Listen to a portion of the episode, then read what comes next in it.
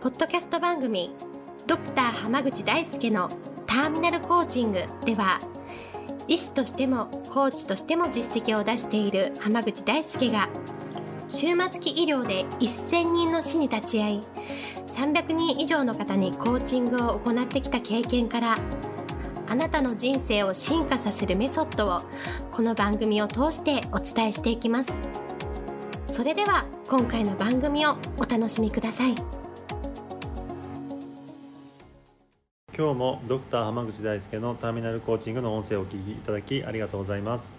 それではナビゲーターの園尾さん今日の質問をお願いします。はい今日は周りの人の意見がどうしても気になってしまいます。どうしたらいいでしょうか？という質問が来ています。よろしくお願いします。よろしくお願いします。あの周りの人の意見が気になるってことは、うん。周りの人の意見がで何かで自分に対して出てるってことでしょ？そうですね。これ結構いいことなんですよおおそうですか？そうなんでかというと多くの人はええ。周りから意見されることなんてないんですよ。確かに気にされないですよね。そうです。だからその周りに気にされる存在になっているっていうことっていうのはすごく大事なんですね、ええええええ。なのでその状況ってすごくいいんだっていうことをまず気づいていただきたいです。はい。でその上で周りの人の意見って、まあ、正直、うん。ほぼ聞かなくていいんですよ。本当ですか？はいなんでかというとそのなんていうかな。もっと頑張れ的なことを言ってくれる人の意見は聞いた方がいいけど、ええそのなんかそんな頑張んなくていいんじゃないみたいな意見の方が絶対多いはずで、そういう意見はええもうはっきり言って無視でいいと思います、なるほど。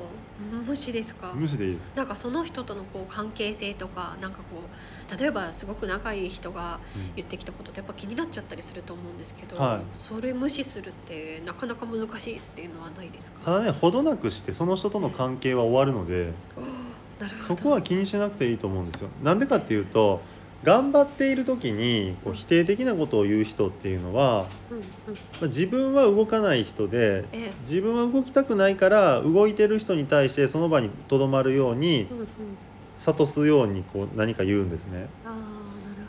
はい。でもそこで頑張って動いている人っていうのは絶対に成果がそのうち出始めるので、うん。成果が出始めたらうん。もう付き合いって大体終わります。うんうん確かにそうですね。なのでえ僕は結構その鈍感になった方がいいっていうのをよく言ってるんですけどえ、うんうん。そのみんなねこう周りの人に敏感すぎるんですよ。なるほど。はい。でしかもそのその場所とかその人間関係でしか生き生きていけないと思い込みすぎてるのでええはっきり言ってその自分自身が何か頑張って人生変えていくと絶対人付き合いって変わっちゃうんです。ええええええで変わるんだったら別にその場にとどまらせようとする人の意見は本当聞く必要はなくって。そうですね。変われステージとかうん。レベルが変わっていけばそれに応じた人と出会えるように絶対なるんですよ。確かに確かに。だったらそういうレベルとかええ。すでにもっと上のレベルにいる人たちの意見っていうのは絶対聞いた方がいいんですけど、うんうん。今の自分よりも同じかそれ以下のステージの人たちの話っていうのはうんうん。もう聞こえないふりでいいんです。なるほど。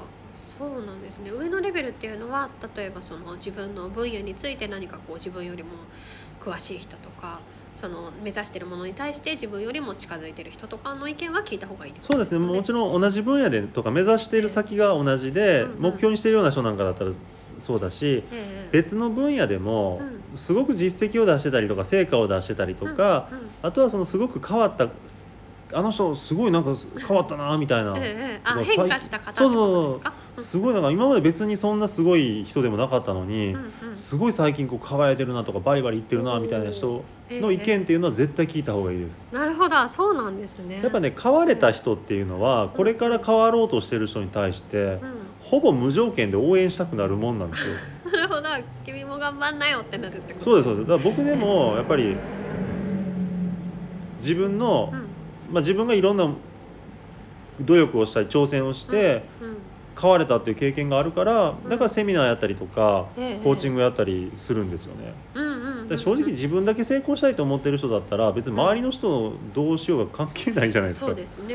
でもそうじゃなくてやっぱ自分がその変わろうとした時に応援してくれた人もいっぱいいたしうんうん。ですでに変わった人たちがいろんなアドバイスをくれてええ。それを聞いてすごい良かったなっていう記憶もあるからうんうんだからその、まあ、具体的にアドバイスをするとかじゃなくって、ええ。あもうそのまま信じた通り頑張れば絶対成果出るからみたいな一言でもよかったりするし自分自身そういう一言に助けられたことっていうのはいっぱいあるので、うんうんだからねその頑張ってる人っていうのは直接関わりを持たなくても「うんうん。あいいですね」とか ど「どんどん言ってください」みたいな話をすることがあるので、だか確かにらそういう人からの意見っていうのは絶対参考にした方がいいと思うんですよ。うんうんうん。でもこうあれこれつけてえ行動させないようにする人の意見は本当に1ミリも聞かなくていいです。えなるほどじゃああんまりそのそれこそ敏感になりすぎちゃいけないよっていう感じですかね？そうもう本当に鈍感であることが必要ですね。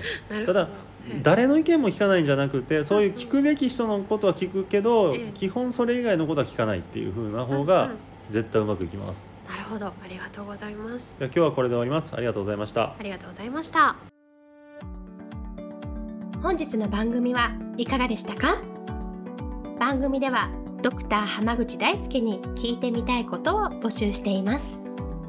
ご質問は d a i s u k e h a m a g u c h i c o m 大輔濱口 .com の問い合わせから受け付けています。またこのオフィシャルウェブサイトでは無料メルマガやブログを配信中です。次回も楽しみにお待ちください。